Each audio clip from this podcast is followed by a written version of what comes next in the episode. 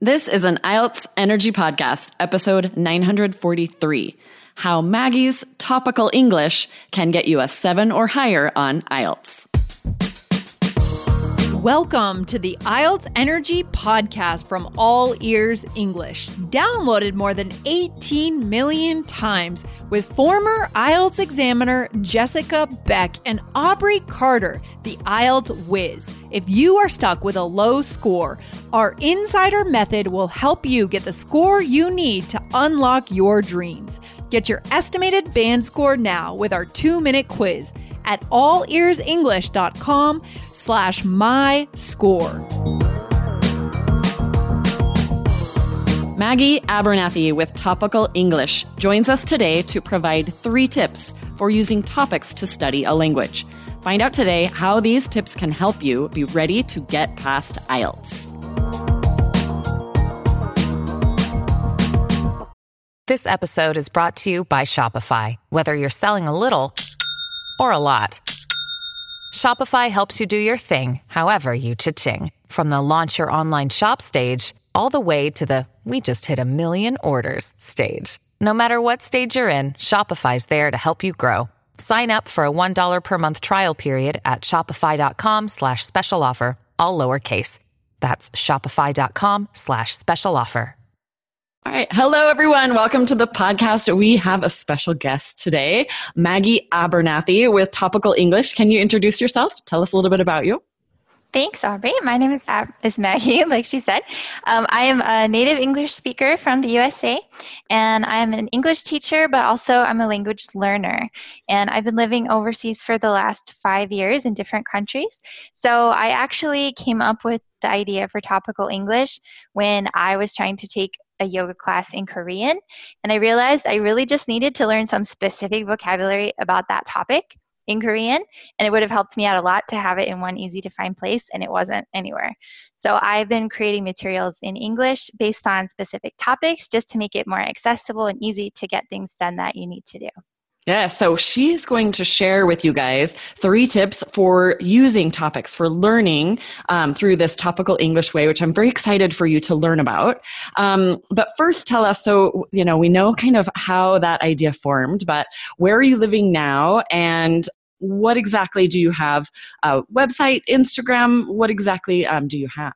So I'm currently in Germany, and uh, I started learning German like a month ago, so I've been using my own kind of techniques with this topics thing too. Um, basically, I think first about what I'm going to need the language to do. So, topical English mostly is for intermediate and advanced students who already have a basic grasp of English. They probably took English in school, they can communicate just fine, but they might want to do a specific activity that needs a lot of specialized vocabulary. Or if you want to introduce yourself and like I work online and I have weird hobbies, so I want to introduce myself in German, but there's a lot of weird vocabulary that isn't going to come up naturally in a textbook or on a course.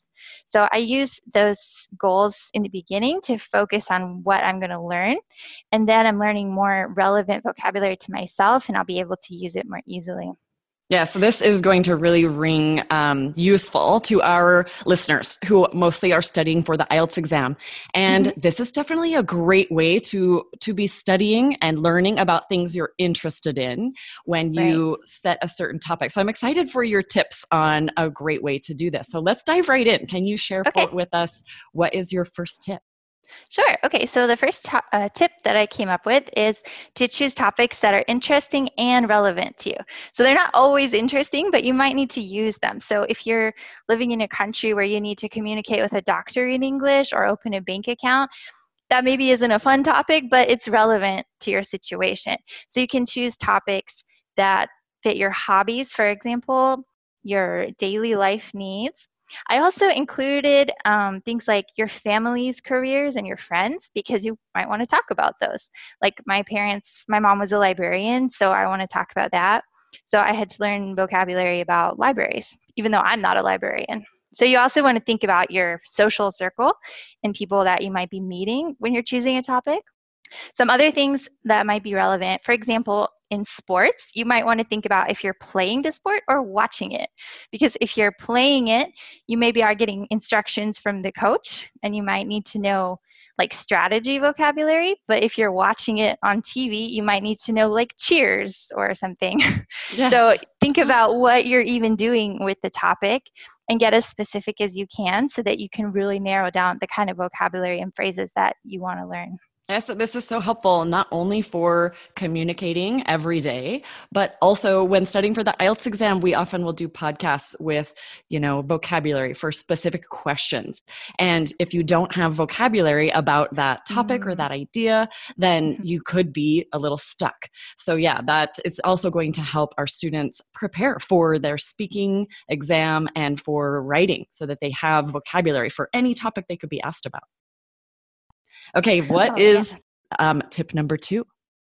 Okay, so tip number two is to set a goal, like kind of incorporating what I was just talking about. So, some goals, some examples might be I want to be able to understand a yoga class. So, that was my goal when I was first um, learning Korean, was um, I needed to learn the body parts and instructions like inhale, exhale. So I didn't need to learn everything about yoga and all the pose names, but I needed to understand what she was saying to do with my body.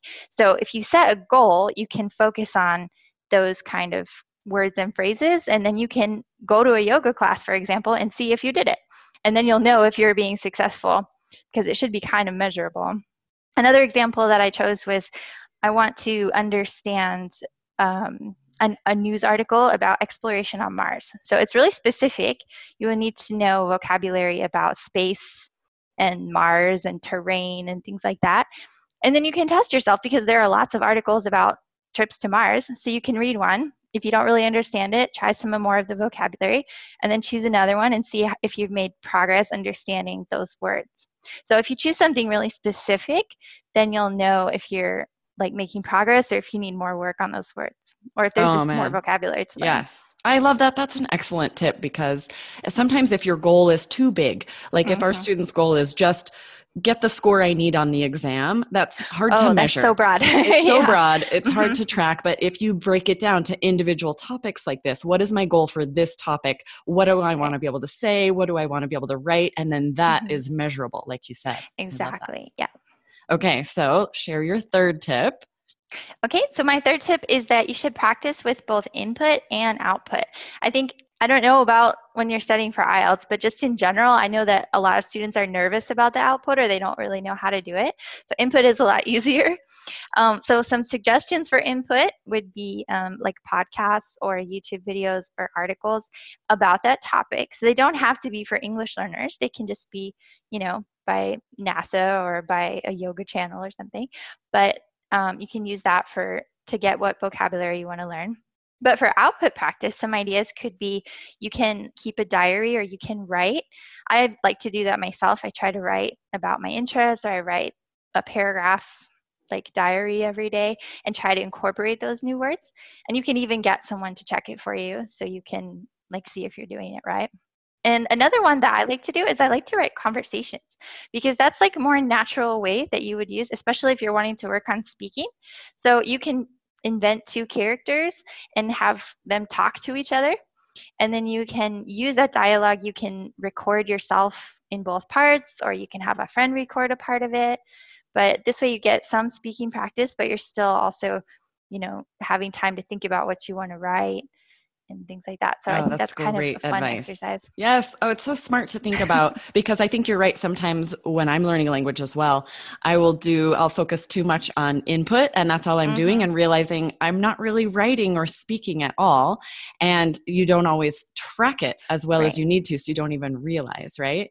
So yeah, yeah, and I think if you simulate the environment you're going to use it in, because mm-hmm. if you're going to use these words when you're talking, but you only ever read them on a comfortable chair, when you're in this high pressure environment, it might not come to mind, even though you know the word. So if you've practiced it in a place that's a little scarier, like at a conversation exchange, it might come to mind more easily when you're taking a test or something. That's a good point. We tell our students, and you guys will remember this from previous episodes, that if you're speaking out loud, it's often wise to either speak in the mirror or maybe print a face and put it on the mirror. Oh, because yeah. they will be speaking to an examiner face to face, mm-hmm. and sometimes this examiner won't react. And if you're not used to having a face right there, that can really throw you off. And like you said, the things you've been practicing and learning might not come to mind unless mm-hmm. you are making sure that your practice is how it will be on test day. Exactly. That's a great tip. I like that. so tell us, let Very our cool. listeners know where can they find you? I know you're on Instagram. I was looking mm-hmm. at all of your awesome stories and your tips. It's so fun. Um, and then also your website. Mm-hmm. So our website is just topicalenglish.com, and we put a lot of blog posts up with um, kind of the phrases. It's just meant to be a resource. So if you are choosing a topic, then you can go on there and see if there's anything about like phrases, idioms, vocabulary, expressions, that kind of thing. Also, phrasal verbs that come up a lot in certain cases. So, there's blogs on our website, and then we have a pretty great community on both Instagram and Twitter. And I was originally doing this with another teacher, but she's on kind of personal leave right now. So she was managing Instagram, which I'm not as good at, but I'm trying. and I was doing Twitter. So I'm doing both of them right now. So um, it's like it's not as robust as you're it wearing two hats. Usually is, yeah, exactly.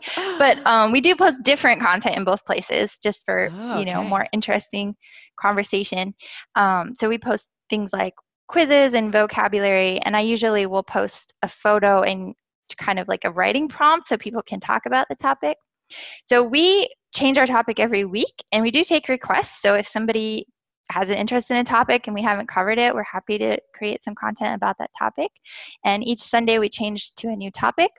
And ultimately, we would like to create some like month long, deeper study content on the website awesome. so people can like do a deeper dive. But right now, we just do um, like a week's worth of vocab and some phrasal verbs and expressions and stuff like that. Awesome. But we will give you feedback on writing too if it's short. Like if you comment on the Instagram and say how to do, like we can help you out. Like, is the sentence correct? Right, exactly. Yes, yeah, exactly. check it out. This is a really mm-hmm. good resource for you, especially if you're wanting to spick to peak pick bleh, to pick a specific topic yeah. that you know comes up often on IELTS. Mm-hmm. You know you need vocabulary about it. This is this is a great resource. So check it out, topicalenglish.com. And also come back to the blog. I will link to it on our blog, allearsenglish.com slash IELTS.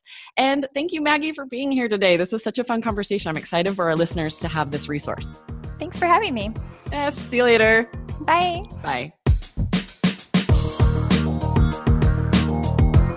Thanks for listening to IELTS Energy. Hit subscribe now and don't forget to find your estimated band score at allearsenglish.com slash my score.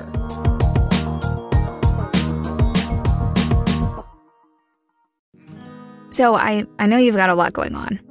But remember, I'm here for you. So bother me when no one's listening because I will. Bother me when it feels like it won't get better because it can. Bother me because you're never a bother. Whether it's a low point or a crisis, get help for yourself or a friend.